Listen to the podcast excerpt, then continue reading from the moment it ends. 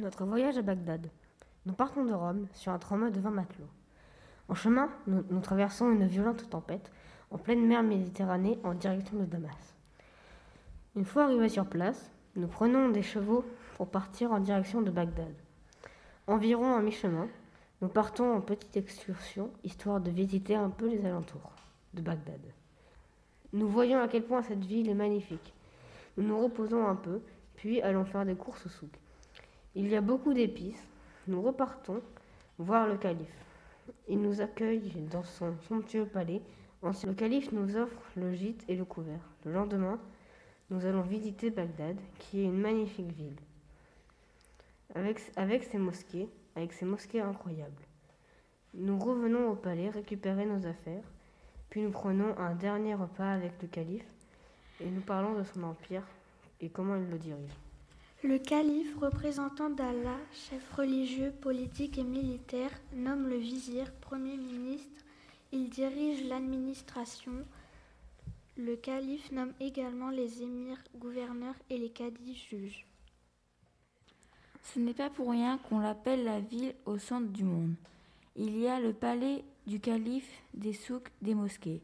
Bagdad est la, la capitale de l'Irak. Les souks sont les marchés des villes du monde, sont importés d'Inde, de Chine, etc. Ils arrivent en bateau, en caravane. Les souks sont souvent situés auprès des ports pour y voir plus de marchandises et affluer les marchands.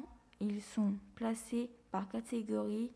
Par exemple, les bouchers n'iront pas avec les maraîchers, mais avec les bouchers.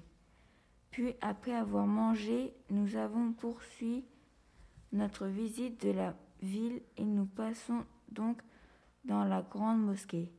Des dessins de formes géométriques ornaient les murs. Un homme vient à notre rencontre. Il nous explique les cinq piliers de l'islam. Le premier est la profession de foi. Croyez en Dieu et en son envoyé, le prophète. Suivez-le et vous serez dans le droit chemin. La deuxième est la prière cinq fois par jour vers la Mecque. Heureux sont les croyants qui observent strictement les heures de la prière. Le troisième est le jeûne durant le mois du Ramadan. Et il nous dit ces paroles. La lune du Ramadan dans lequel le Coran est descendu sur terre pour guider les hommes pendant le mois du Ramadan, tout le temps que la lune n'a pas fait son apparition, ils doivent jeûner.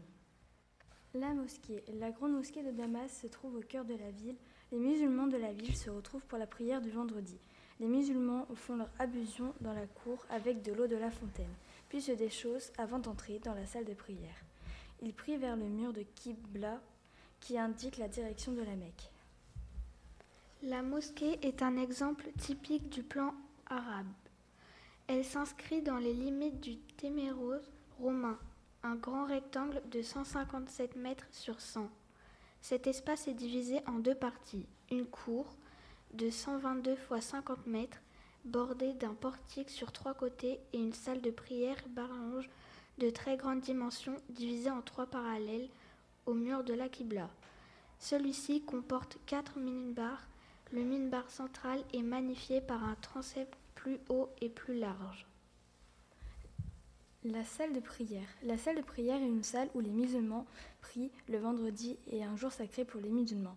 À midi, l'appel du muséisme indique aux croyants qu'ils doivent se réunir pour la mosquée pour célébrer la jure. Le pèlerinage à la Mecque. Au moins une fois dans sa vie, faites le pèlerinage à la Mecque en l'honneur de Dieu. Le pèlerin devra s'abstenir de toute cohabitation avec une femme et de disputes durant le pèlerinage.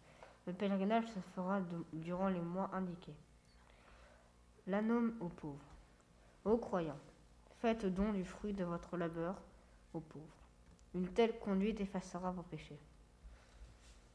Les règles de vie de l'islam.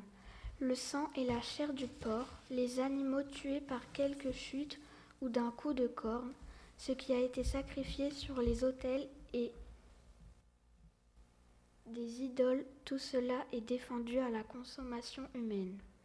Aux croyants, le vin, les jeux de hasard, les statues sont une ambition créée par Satan.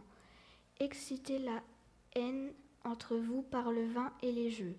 Il désire vous éloigner du souvenir de Dieu et de la prière. Épousez comme il vous plaira deux, trois ou quatre femmes, mais si vous craignez de ne pas être équitable, prenez-en une seule.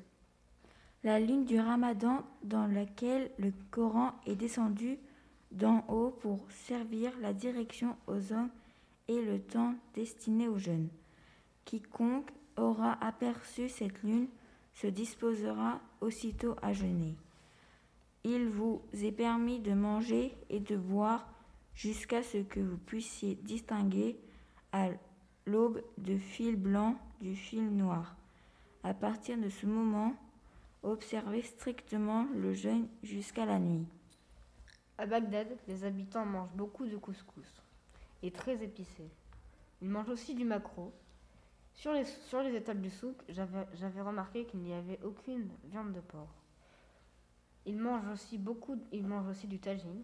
Pour faire un tagine, on peut mettre différents légumes selon mon goût, mettre du cumin, de l'huile d'olive et deux morceaux de sel d'agneau. Le Coran est le livre sacré des musulmans, contient des paroles que Dieu a transmises à Mohamed. Nous sommes ravis d'avoir fait ce voyage. Merci à Charlemagne de nous avoir accordé sa confiance.